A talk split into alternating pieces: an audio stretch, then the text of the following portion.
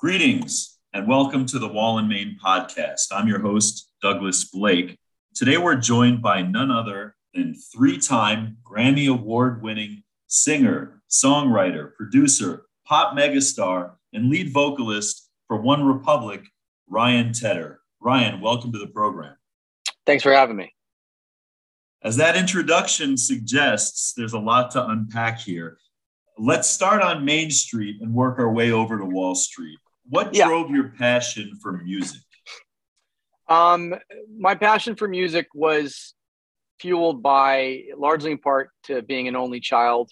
Um, I didn't have brothers and sisters growing up uh, to play with uh, or distract me. I didn't have, um, you know, uh, I, I, all the usual distractions, and so I lost myself in music and saw different songs in the let's say starting in the late 80s uh, through uh, the 90s 2000s i would find myself walking to and from the school bus um, to and from class in between class. I, I was the kid that always threw headphones on. Like you know they always show that in like the the teen rom-coms or or like coming of age tv shows in high school. There's always that kid that's got headphones on walking you know past the lockers. I was that kid. Um, and i found that music was my escape. I didn't i, I wasn't overly in love with where i lived uh, culturally. I was you know it wasn't a bad place. I grew up in outside of whereas uh, tulsa and then outside way outside of oklahoma city kind of out in out in the boondocks. And there wasn't really anything to do uh, to be honest. You know if you weren't playing football um, or or partying and drinking beer like th- those are the two pastimes. I'm pretty sure they still are and so music was my escape. You know, I hadn't traveled the world yet, but I could listen to Peter Gabriel and and imagine being, you know, in England in the countryside. You know, I could I could listen to U2, I could listen to Radiohead or whoever it may be and kind of transport myself to a different place. And so that's really that what it became, it became the soundtrack to my life, like literally vignettes within school, high school and and I had headphones on and I would kind of observe all the kids and all the like all the happenings and I would have a I would change the song based on the setting and and create my own soundtrack to life. And um, I was playing piano the whole time. I was forced to, to take piano since the age of three. Uh, and then I willingly decided for the first time at age 12 to start playing and got decent, um, picked up guitar in high school, and um, you know I, I just once i realized that you could make a profession out of it you could actually make a living writing songs or, or being an artist i was probably 14 uh, 14 15 and once it once it clicked that that was actually a job you could have uh, at that point i quietly had decided i had determined that that was what i was going to do. I hadn't told my mom i hadn't told anybody and i kept that quiet uh, between from 15 all the way up to probably age 20 uh, nobody knew that that was quietly what I was working on. Wow, that's that's incredible. I think so many people can relate to that notion of having your own personal soundtrack for your life with, with the music that's meaningful to you and and that deep connection. And and so it's not surprising. You know, I, I do want to make an observation. The mega hit song Apologize really took off in the heart of the global financial crisis. Counting yep. Stars seemed to capture the spirit of the social media revolution. And now, in the midst of extreme global uncertainty, everybody on the planet is whistling along to I Ain't Worried. Yeah. Is this just a coincidence, or are you intentionally composing the soundtrack yeah. of the modern era? I, I, I really try to align my our biggest hits with macroeconomic events uh, right. you know, geo, geopolitical right. unrest. Um, you know, sure. those are the things. Um, you got this morning's yeah. consumer price index reading, and correct. you got to work writing a song about it. I'm sure. Correct. Yeah. Correct. Uh, yeah, my, I'm, I'm, I'm, I am definitely trying to uh, to hedge inflation and buy down rates right now, and and uh, we're using I ain't worried to do it. Um, you know, yeah, it, it is funny the timing of all that. It, it's not lost on me. You know that when Apologize took off in 07, um, I got paid for that. You know, it takes about a year to make a dollar off of uh, before you get your first like check from any hit song on the radio or otherwise. It's about 12 months exactly. So right in the summer of 08 is when I finally got, you know, hit with my first legitimate income a- as the market crashed and we were moving to Denver and um and so I was walking around going, uh, "What recession?" Like I, it, it, I was so oblivious because the music industry is, for better or worse, completely unaffected by macroeconomic events, uh, by a recession, by housing crisis, by uh, interest rates, inflation. None of those things really have any bearing on the music industry, um, which is uh, it's bizarre. It's maybe one of the only um, only arenas that is protected from uh, those tumultuous kind of up and down times. Um, but uh, yeah, I got lucky on that timing. I'll tell you that much. I definitely got lucky on that.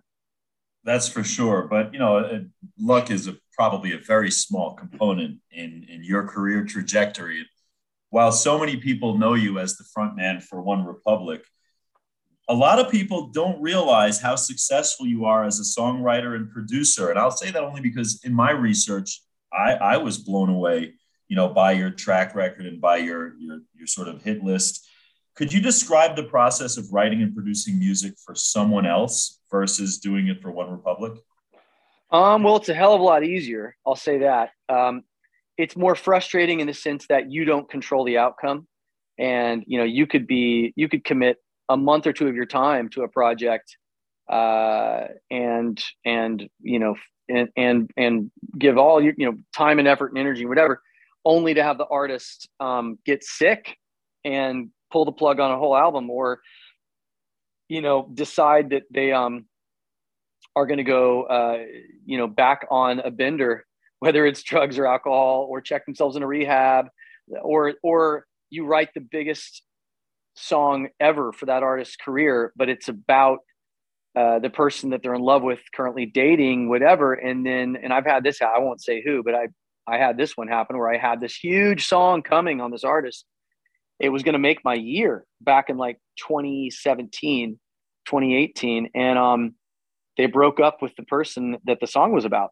and reached out to me and said uh, you know uh, for obvious reasons i can't put the song out. And I, I was i was devastated. So it's easier the, the process of creation for another artist is way easier because i don't have to have i don't have to sing it. I get to play the role you know and i was I was an a- I was an actor uh, before I was ever a decent musician, and acting was my main passion all through you know middle school, high school, and then I combined those two things with musical theater all through high school and into college. And uh, for a big chunk of my life, I thought I was going to be an actor. So I'm I'm I'm good at assuming a role. I'm really good at taking on that character and um, getting into the mindset of that other person, right? So that's what writing and producing is for other people. You really have to be empathetic and you know you have to kind of by osmosis uh, channel their energy and emotion. But at the same time i can have a complete emotional detachment from it. Um, i get off on the process. You know it's just like some people just like cooking you know?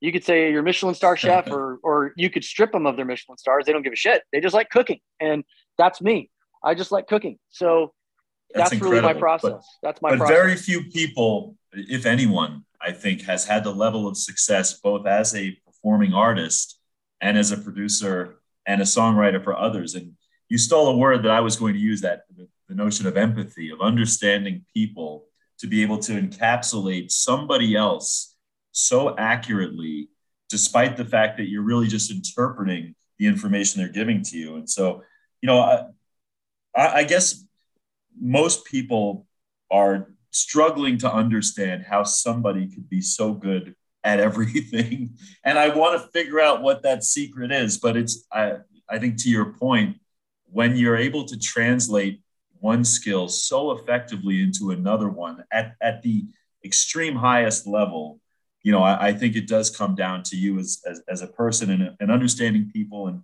and being able to have that empathy and that understanding of, of, of those people. But, you know, since you're so amazing at everything, I'm going to steal some free consultation from you here. What elements would you look for if you were producing a podcast? Hold on, I'm going to grab a pen. uh, uh, you know, definitely. Um, you know, a lot of my friends are in the podcast business, um, and uh, you know, you you want you want somebody obviously that um, is able to riff. I think the people that have, you know, look at some of the podcasts that are successful that everybody listens to right now. You either have to have like this kind of un, un, unlimited wellspring of human interest stories, such as like the the NPR Stuff You Should Know podcast, which is those two quirky guys kind of just picking topics out of thin air. The history of ice cream, for instance, right? They'll go from the history of ice cream to who was Joan of Arc, right? And it's all random tidbits and it's fascinating. And that's one angle. The other angle is people such as, um, you know, the Joe Rogan approach, which is really long, intense conversations fueled fueled by a little whiskey, a little weed, uh, and kind of irreverent uh, hot takes on social issues and and combined with you know uh, delving into the biography, the history of, of, of notable people. Then you got Smartless, uh, which is when anytime you got three, well, three celebrities, two of which are, you know, basically part-time comedians. Um, I listen to Smartless all the time, and I don't even think they have a format. I think they just it's just like let's just call on other famous people and just shoot the shit for 45 minutes. Um, but I think keeping the pace moving for sure, keeping the energy. I think with all content, because I do television as well. I've been on some you know, we had a show called Songland on NBC. I was one of the EPs and one of the, the, the faces of that show. And I've got two or three other TV shows happening right now at the moment. And uh, beginning, like number one most important thing for anything, uh, in my opinion, is energy. It's just energy, keeping the energy up and keeping people engaged. Energy is key. And anyway, that's I'll shut I'll shut up. That's my, I love that. No, no, thank you. I, I, yeah, I'm just writing uh, as quickly as I possibly can to get all that down. But you're absolutely right. And, and I think that spontaneity, as you mentioned, the, the groups that are kind of riffing a little bit. Yeah. I think the people are clamoring for things that are unique and different and and that real time connection that you get from things like podcasts and social media where it goes in an unexpected direction it's hard to recreate that with like scripted uh, entertainment so uh, yeah I, I, see your point there for sure Yep. Moving over, I, I, promised I promised our mutual uh, friend uh, Nelson Braff, who's one of our advisors at Kingswood, um, that I'd get to business quickly and not make this, uh, you know, not fan out too hard on you here, Ryan. And so, uh, moving to the business side, you sold your catalog of music to private equity firm KKR last year, uh, with a valuation estimated at around two hundred million dollars. Can you describe for us that transaction? and your thought process behind it? yeah. Well, I had actually done an, a, a, a I had sold off about 25% of my catalog um, in 2016 quietly that nobody really knew about because at the time I had achieved the highest valuation in years that anybody had gotten. And I forget the exact number of the deal, but it was around 60 million roughly. and that was my real estate fund. And the reason I did that and the reason I sold uh, the catalog this time around was uh, to have the dry. It, it, was a perfect storm. I'm, you know, I wasn't ready to do these types of transactions six, seven years ago uh, on a grand scale because I had enough emotional attachment. Like in 2016, 2015, you know, Counting Stars was still a new song, and I couldn't, I couldn't stomach parting ways with with the ownership of it. Um, and you know even the concept of selling going forward rights to songs was so foreign to me i was like how can you you know I, it, like it took a minute for me to to digest what it, what it meant and to realize oh you're just selling uh you know collated uh, cash flow right and and people had at that point done enough studies to realize that what i said earlier the music uh, world is for the most part unaffected by um, extreme spikes or dips in the global economy. It's just it's unaffected um, for the most part. And so I started investing in real estate in 2008, which was great timing for me. I bought a house, put a roof over my head, my wife, and then I called my business manager at the time. I said, "How much money do I have left? Can I buy some apartment buildings?" And he was like, "What for?" And I was like, "Because one day uh, I'm not going to want to write hit song. I'm not going to want to have to need a hit song to know what my income is going to be. And I had a very wise man uh, named Larry Larson. When I was 20 years old, I was in LA recording some demos, and um, and my cousin was managed by, and I'll get back. I'll, I'll, I'll I'm summarizing all this to answer the, the catalog sale question. Um, I I sold it because I knew that money was never going to be cheaper. At least in my lifetime, I'd never seen it cheaper than than 2021. I knew there had to be, there had to be a massive correction in the uh, economy, and uh, and interest rates uh, in uh, you know coming off the heels of COVID, when the government's just printing money, a third of all money in 2020 uh, 20 beginning in 2022, a third one out of every three dollars in the U.S. was printed within the last 18 months.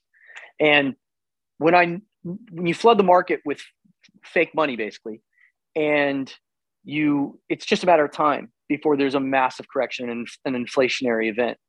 And I knew enough about history and have partners around me, such as Nelson Braff and other guys that are that are um, you know older than me and have and, and have gone through a lot uh, more recessions. We all knew it was coming and so I looked at the whole environment. I go, you know, KKR is they've got uh, a war chest for days. Um, they are they can they can execute because I had multiple offers to be to be fair. I had multiple offers. I was talking with Hipgnosis Uh, you know, Merck and I are friends, so that was that was ha- happening in real time. Um, KKR came into the picture late, and I, I thought of three things. One, the economy is going to shift money's not going to be cheap. It's a matter of not a matter of if, it's a matter of when, and it's probably in the next 12 months. And we were pretty much dead on, like exactly 12 months later, that everything spiraled out of control. So I knew valuations would compress.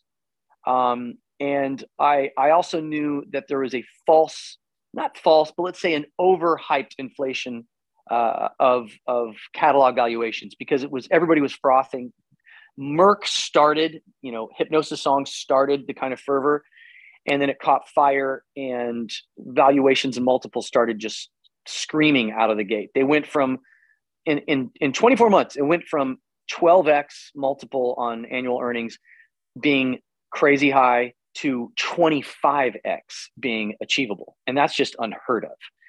So I, I do a lot of investments a lot of venture capital. I've, did, I've probably got about somewhere between 50 and 60 placements in the last uh, two and a half years. So I was watching valuations across CPG, tech, uh, you name it. Um, you know, multifamily housing market. You know, comp- uh, cap rate compression so severe that like it was just getting stu- ridiculous. You know what I mean? You're having to over lever and only use IO, and God forbid the market turns, you're screwed. And I have friends that are in, in super deep in multifamily, and and you just you start to see all these different warning signs of a major correction so then i put i pe- i pressed the pedal to the metal and said i want to take the money off the table my catalog will very likely be worth significantly less on paper in 2022 than it is in 2021 um, and i and you know that if that's who knows if that's actually the case but that was our prediction right well that, that yeah, I mean, in terms of yeah. interpreting the the external factors, I mean, you made about as sound a decision as you could, you know, based on the information that you had. Based, but it's, yes, it, it's worth noting though that you know a lot of people see it coming. This is a, a really a generational turning point, I think, in monetary policy. Clearly, we're seeing it in interest rates and equity markets. You know, even if you saw this coming, in many cases, it still kind of hit you right between the eyes because it hit the bond markets and the equity markets Correct at the same time. So how, how did you kind of, even though you saw the risk and, and certainly rang the register at an appropriate time on the song catalog, you know, based on current conditions, yeah. how did how did you take further steps to kind of protect yourself and and your yes. estate through this very yeah. volatile time, including that private equity? I'm kind of curious. Good question. Good question. So, so two two things. I mean, first of all, to tie it back to my what I was saying earlier, my early 20s in LA, I got into real estate I got keen on real estate, focused on real estate as my primary investment vehicle at age 20. I went over to a guy's house named Larry Larson. I think he's still alive. I haven't seen him in 20 years, but um, and he his son was managing uh, my cousin's band on Curb Records, And I'm over there having dinner just randomly one night in Beverly Hills, right behind the Beverly Hills Hotel. I'm from Tulsa. I'd never seen, I'd never been in a crazy mansion. I'd never, I'm not from wealth uh, at all. So I'm in this house that was kind of owned by, It looked like it was owned by the Warner Brothers at some point, had a screening room, old Hollywood, classic Beverly Hills. And I'm sitting with the guy uh, that owns it in his kitchen, having a sandwich. And I I thanked him for dinner and I said, Hey, thanks for having me. Your house is incredible. And he said, Hey, you like this house? I said, Yeah. He goes, uh, What do you do? I said, I'm, I'm, I'm, I'm a recording artist. You know, I'm, I'm a songwriter and, a, and an artist. Are you any good? Well, I'm okay. You know, I'm okay. I just, I just won a record deal on MTV on TRL, this competition. So I'm, I'm good enough to do something. He said, I got one word of advice for you. If you ever want a house like this, take every dollar you make in this industry, i.e., the entertainment industry, pull it out. Do not put it back in. Pull it out and buy real estate. And I was like, buy real estate? What do you mean? Like, by the way, no one in my family does that. So like, that's that's co- completely foreign to me.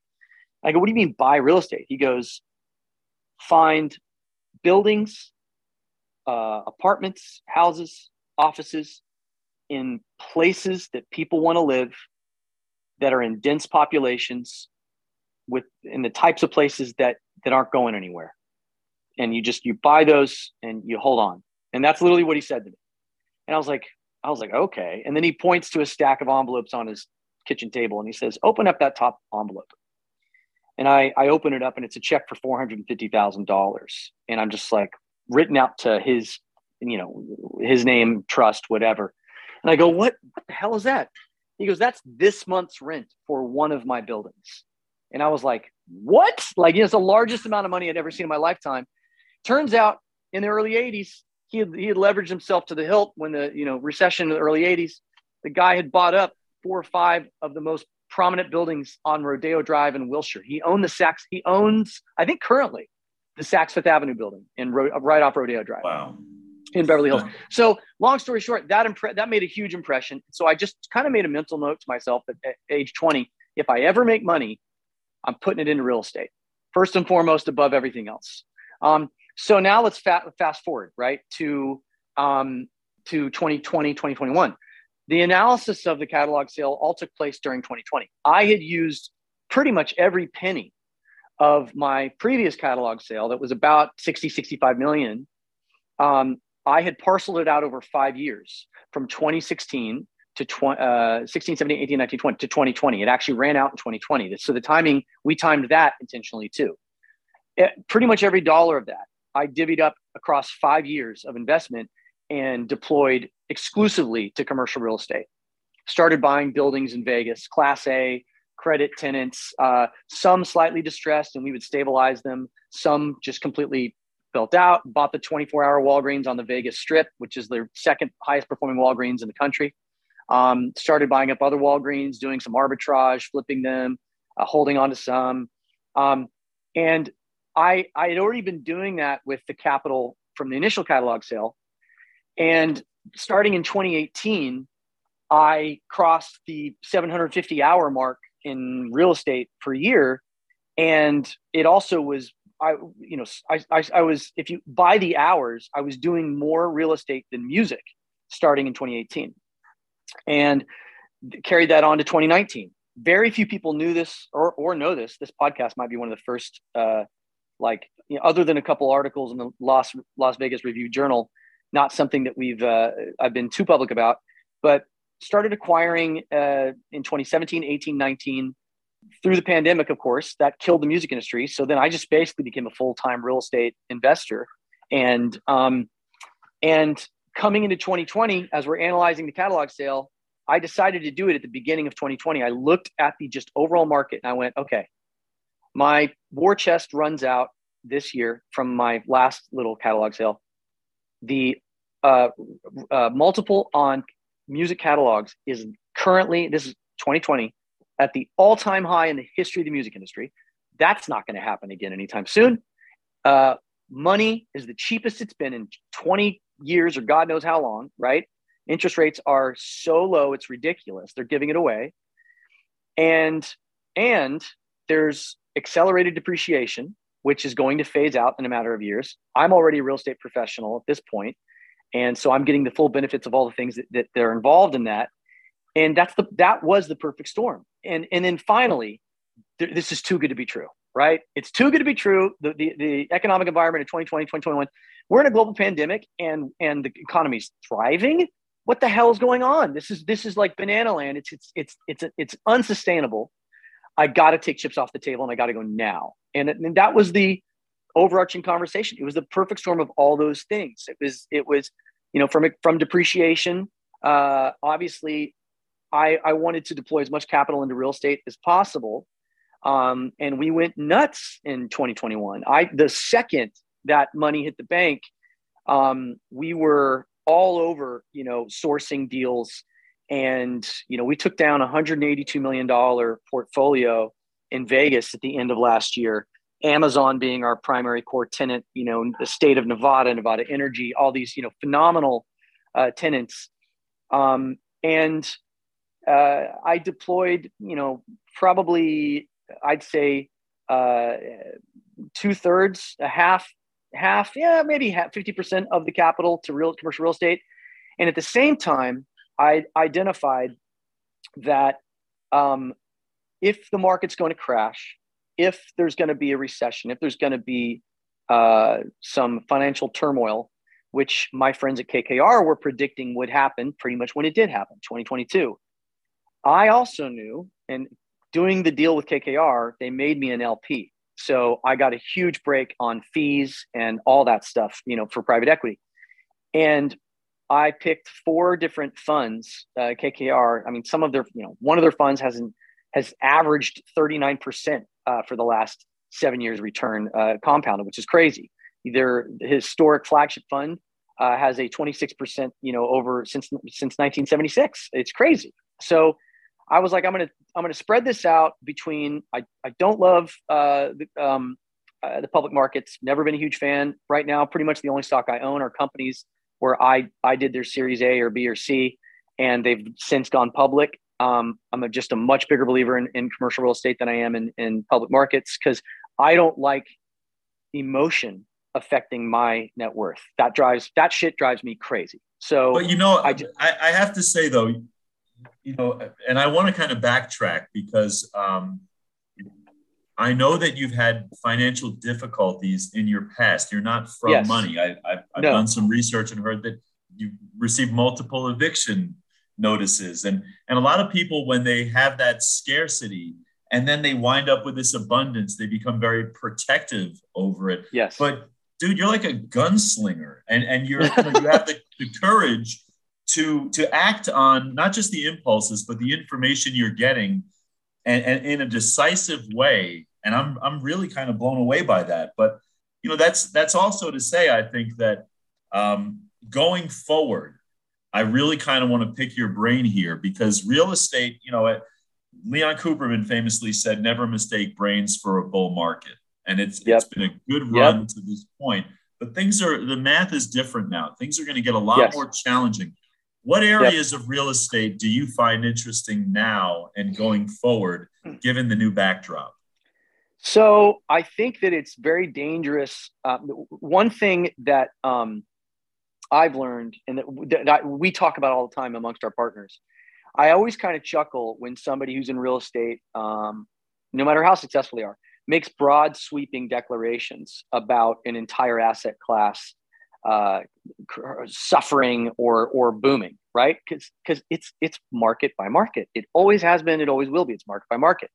You know the the office exodus, right? We own a ton of office but we own it in Vegas. We, our strategy from day one, and not just Vegas, but we're, we're in North Carolina. We're in, uh, you know, we properties in Chicago and Denver and you name it, but we're pretty heavy in Vegas. And one of the reasons that I, that we did that and, you know, our, our focus has been location, location, of course, and uh, just high quality tenants. And if we're in an area where we have the network to stabilize a building, then we're all about distressed and then value add and and you know having it trying to do that in a narrow window 12 to 24 months to stabilize a building because obviously there's the fat and that's that's the um you know that's the win right um so for us though, we we chose we took a year in 2016. We spent the better part of a year analyzing every market in North America, and I was gathering collating data on population trends, um, density, absorption, and average household income. All the you know nothing that's rocket science. Nothing that's rocket science. I'm not that smart. Nothing that's rocket science. But looking at all the data, cross sectioning that with tax free states. So we can name all the usual suspects. You're in real estate, you you know, okay, obviously Austin, Nashville, Florida, all of Florida now, right? Um, uh, Boise, Idaho, Seattle, uh, Las Vegas, um, so on and so forth. So we we came up with the top ten list. We then looked at um, narrowed it down to tax free states uh, that fell on that list, of which there are four, surprisingly, or maybe not surprisingly. Then we looked at um, cap rates, uh, you know, reflection, the, the, the connection between those localized cap rates and reality and, and what actually makes sense. And when we did that in 2016, 2017, Vegas was like raising its hand and doing backflips. And you go, oh, but Vegas got hit the hardest in 08. Yes, the housing market got hit the hardest because they were overbuilding and, and the office market uh, to an extent. Um, Vegas, though, has the advantage of being the forever, like there was never going to be a time where Nevada isn't next to California, right? So it's always there. It's always going to be there, at least in our lifetime. And Vegas, being a tax free location, is the watershed of Los Angeles and California. So when California is struggling, whether it's with homelessness or econo- economically, tax hikes, um, safety, any any any of the various things that people complain about with California. Guess where these companies go? Guess where these people go? They go to Nevada. That's the nearest best location. Amazon, Tesla, everybody setting up these huge fulfillment centers. So Vegas just that was I'd say the biggest risk we took that I've taken in seven years, six years that, that my team and I took was just saying, you know what, Vegas, that's the win. That's going to be our we're going to go everywhere that's where there's an opportunity, but we're really going to double down in Vegas. That's what we did. Uh, uh, I had other people, you know, voices in my head in LA saying, "Oh, be careful! I wouldn't do that." And and then five years later, they're like, "You know what? We wish we had joined you in in those acquisitions." And find a don't try to boil the ocean. Find a well where there's water. Dig deeper. So now we have a, a management a management team that we love. We've got we, tenant whisperers on the ground. We've got developers and what I'm really excited about in 2023 is, uh, or the end of 2022 through 2023, yes, um, interest rates are are literally on a, a complete like there's they're skyrocketing. We are noticing for the first time in six months, in the last 30 days, that the selling side, the sellers are finally acknowledging the market and what's happening in real time. We're watching cap rates go up quicker than we've ever seen them. Um, we're having to do creative things like buy down the rate, right? And we're and we're we're asking sellers to join us in that because hey, like, look, we're all trying to do the same thing here. You you guys want to make some money. Uh, we want to make a, a, wise investment. Um, everybody has to win here, right? And it took months. There was there was three or four months where you just cap, you know, interest rates are skyrocketing, but cap cap rates weren't moving, and it and right. and that's a stalemate for everybody. Um, nobody wins in that scenario. I, I think one of the the things that we're we're focused on in in 2023 and and and right now is is uh, short term debt. You know, we're not trying to do a typical 10 year note. We're doing five year notes. We're buying down um, buying down rates. Um, we're having to get very creative. We're still making deals. Um, I'm still excited about high growth, uh, high absorption, high growth markets where demand still exceeds supply, i.e., Vegas, i.e., certain locations in Florida, i.e., Denver. You know, I, I, hate even saying Austin and Nashville because they're so overblown now, but those places we we did buy. We closed on a building last year, uh, uh, uh, long term. Um, uh, that we one of the best things in our portfolio uh, in Nashville, right next to the airport. But you know, um, it's and it's so interesting because, and I'll say this: I'm I'm in Vegas right now at a, yeah. an alternative investment conference, and and I've been in the last six months. I've been to Nashville, I've been to Austin, and it's cliche, but when you go to these cities, they are vibrant. You know, they're you can tell they're buzzing with life and activity.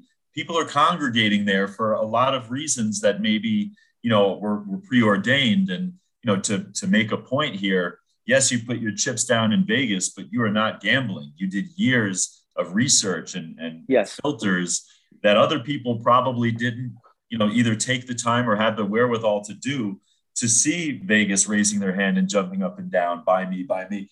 And so, you know, it, that's happening in those other cities as well. The demographics and, and the economic trends that are pushing investment dollars and pushing people into those communities and into those markets um, it's evident. and it, it is cliche you know to, to to say that you should buy something in austin or move your business to austin but yeah. you'll also be rewarded very handsomely for doing so. So i think yes know, correct. not correct. fiction. And no it's not fiction. And and i you know i'm friends with some guys uh, here in la that have that have just made a killing in la over the last 10 years 15 years and run their family offices and it's a network you know it, it's a um it's uh, it's just a lot more complicated. You have to have a network almost of spies in cities like LA and New York to really make a killing. I've flipped out of. I had some high end residential stuff that I bought in in Tribeca uh, back in 2014, 15 when it was booming. Um, that I'm recently parting ways with. I'm not interested in high end residential or taking bets on other people's uh, costly developments. Um, I'm, you know, we're we're wrapping up about a $35 million development in Denver uh, right now. We have a few units left. Super, super. Again, location, location, location. Cherry Creek North, ir, ir, you know, irreplaceable re- location. Um, we're still seeing, you know, we got an all cash offer on a on a crazy uh, flip uh, in Denver two weeks ago. So if you're if you're doing high quality, there's a fl- right, you know, there's a few fundamentals that are taking shape this year that are going to pour into 2023. Uh, number one, obviously, flight to quality, right? So Class B and Class C offices, office space got hammered uh, in 2021, 2022. And, um, you know, you pre-pandemic, you had 9% work from home, uh, three and a half plus days a week. Uh, it spiked, it peaked at 30% uh, last year. And now that's dropped to um, about 24, 25%. And it, the trend is going back towards the office, right? There will be a certain uh, demographic of, of, of em- employees, employers that, that won't need to return to the office. I got told, warned by, again, a bunch of people, oh my God, office is collapsing. Like, Ryan, look out for your portfolio. And then we did a roundup with, with Wells Fargo, um, our primary lender, uh, at the end of last year. And I, I can't, won't say who or anything else, but let's just say billions and billions of dollars of real estate that our primary um, uh, guy overseas, and he said that in the entire portfolio of debt they uh, that they have out, uh, we were the number two performing portfolio um, for 24 months across the wow. entire pandemic.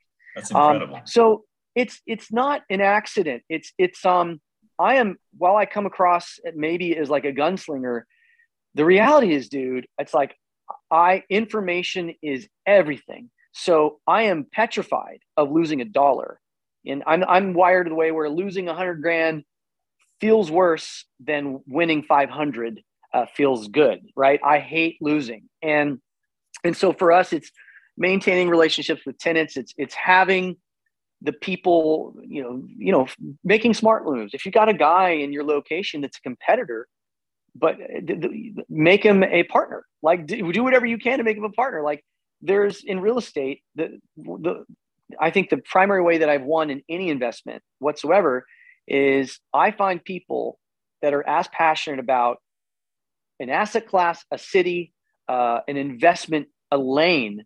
I find people that are that are wired like me. So what I am in music and as passionate as I am about music, I try to find people that are that passionate about real estate or or venture capital if I'm going to do that. That's the only way that I trust the process. And then I learn from them along the way uh, and and try to you know try to obsess as much as I can about about uh, the field that I'm investing in. And with real estate, it just clicked with me. And the reason it clicked with me so heavily is because in my job, uh, my let's say former job, what used to be my primary job, which is just songwriting and, and producing, it is a lottery ticket every time I catch a hit. It is a complete lottery ticket. I can't control the outcome. Two plus two in the music industry equals watermelon. It equals banana. There is no math. Two plus two in real estate equals four plus interest. And that to me was, was an equation I could get behind. Everything in music is so ad hoc. It's so luck is, is yes, you got to be great, but luck is tied to so many things. Also, 75 years after I'm dead, um, all of everything that I've created in the world becomes public domain because of copyright law. Everything I've created in the world, I can only pass down maybe two generations at most, and then it's public domain. I, you can't touch a song when you're sitting in a room, an empty studio like I am now. I'm going, oh God, you know, will the magic show up today or won't it? And for me, I knew that at some point, I my, the hits will dry up, or culture will decide that I'm I'm old hat, and I won't be able to make a living the way that I once did in music. So the goal from the beginning was to to deploy enough capital into real estate that by the time I was like in my early 40s, uh, early mid 40s, that the revenue from real estate would match or exceed a typical year of music revenue. That was my objective from the beginning, so that I'm never driven to create or write because I I need the money. And and the cool thing about real estate is, unlike music, once you know you know how it is, man. Time is your friend. So once you own a building, you know you get 10 years out and you do a refi and you basically have nothing you own a, at that point practically own a building for free plus you're getting monthly cash flow and you're able to you know, if you're exiting 1031 there's so many things that you can do in real estate that you can't do in any other industry and the money just goes up it goes up not down yeah. it goes up and it just know, compounds and compounds right einstein uh, said that the eighth wonder of the world is compounding interest uh, that is a hundred percent. He is a sharp yeah. guy, and he is compounding interest is the eighth wonder of the world. Sharp and guy, so, but I'll tell you something: yeah. burgeoning real estate impresario Ryan Tedder is just knocking my socks off right now. And that that analysis was an absolute masterclass, and I'm I'm so excited for our listeners to get to go through your thought process and, and how you see this industry. You know, all of the other people on your staff right now are, are less excited because, oh, by the way, you've got the number one song in the universe and probably yeah. you know 15 more podcasts today so i want to steal one more minute from you to ask a question yeah. that has to be on everybody's mind yeah we have a phrase that, that we use on the wall and main podcast called the life work balance because yeah when you call it a work life balance you're still putting work first for sure so i want to know you know you have um, a wife of almost 20 years. You've got two young boys. And how do you manage that life work balance? How do you get um, all of this done? Imperfectly, because nobody, anyone that tells you they've nailed it is, is selling something uh, or they're lying, right? Or they're about to write a book on how amazing they are. Um, I, I have weeks where I nail it and I have weeks where I don't. And I, tr- and lately I've had more weeks where I, where I nail it. And for me, it's very simple. From the moment my kid, so like I drop my kids off a couple times a week at school, you know, at, at let's call it 820. The second the, the youngest kid is, is out the door, I literally throw in my AirPod and I'm usually dealing with all things business, mostly real estate. I, I own a beverage company as well. Um, so I, I do board meetings and things like that. But I, for the most part, real estate is my, is easily the, occupies the majority of my time. I jump on the phone, 820, I'm calling, uh, I'm making, you know, three or four phone calls, checking in on what's the status of this deal. Uh, did the refi come through on this other deal? How's the development doing in Denver? Like, you know, have we closed on the the the next building in in in wherever Vegas or Florida? And and I'm kind of doing a round robin on that. And between 8:20 a.m and I'm working out. Like when I go for runs, I'm taking phone calls on my jobs. Like I'm literally on on phone calls a lot of times when I'm running. I'm multitasking like crazy. Um, the from 8:20 to call it 6 p.m. I live. I work five minutes from my house. So the good news is I don't have a commute. Um, but from by the time my wife texts me and says, "What are we having for dinner? Are we making food here? Are you picking up food?" Uh, which I know a lot of your listeners can relate to. Um, from the moment I from the moment I get uh, drop the kid off to that moment, I am in an all out dead ass sprint. And that's how I maximize my day. I don't have these swaths of time. I don't do lunches. I don't do lunches. Like you, you, like if you never want to see me, try and book a lunch meeting with me. Like I'm not going to go kill 90 minutes uh, and and just you know there's certain things that have been sacrificed. So for instance, I agree with that completely. I, yeah, that I was in, I was in, such a time suck. It makes no it's sense. such a time suck, man. And by the way, meetings meetings can be a, a vacuous yeah. uh, uh, time monster. So I'm very careful, and I ask my manager, my music manager, uh, when when he schedules when someone asks to have a meeting, is this and he knows what this means because I say it like all caps is this worth all caps W O R T H my time?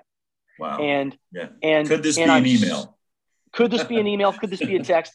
And same with phone calls. Do we need to be on the phone or like is it a one answer? Is it a one word uh, response question? I'm very quick to this. I'm very decisive, very quick. I'll always respond. I'm very responsive, and I try to take care of things the moment someone asks me to take care of it because otherwise it won't get done. And then when I travel, uh, airplanes, um, you know, I'm taking I'm taking calls on the plane. I'm taking uh, you know, when I'm in in in transit for music or other related things, um, I'm doing business. I'm looking at buildings on tour. I'm I'm you know trolling JLL and and uh, and Crexi and and I'm looking at different buildings and kind of um, reading OMs and things like that. So I just use that time. I'm yeah. here's what I'm not doing. I'm not the guy that's going to watch a baseball game with you. I'm not going to, I'm not going to golf. I, I, hate golf. Like they're just, but the cool thing is people go, Oh, you need to take time for yourself. This, that, and the other.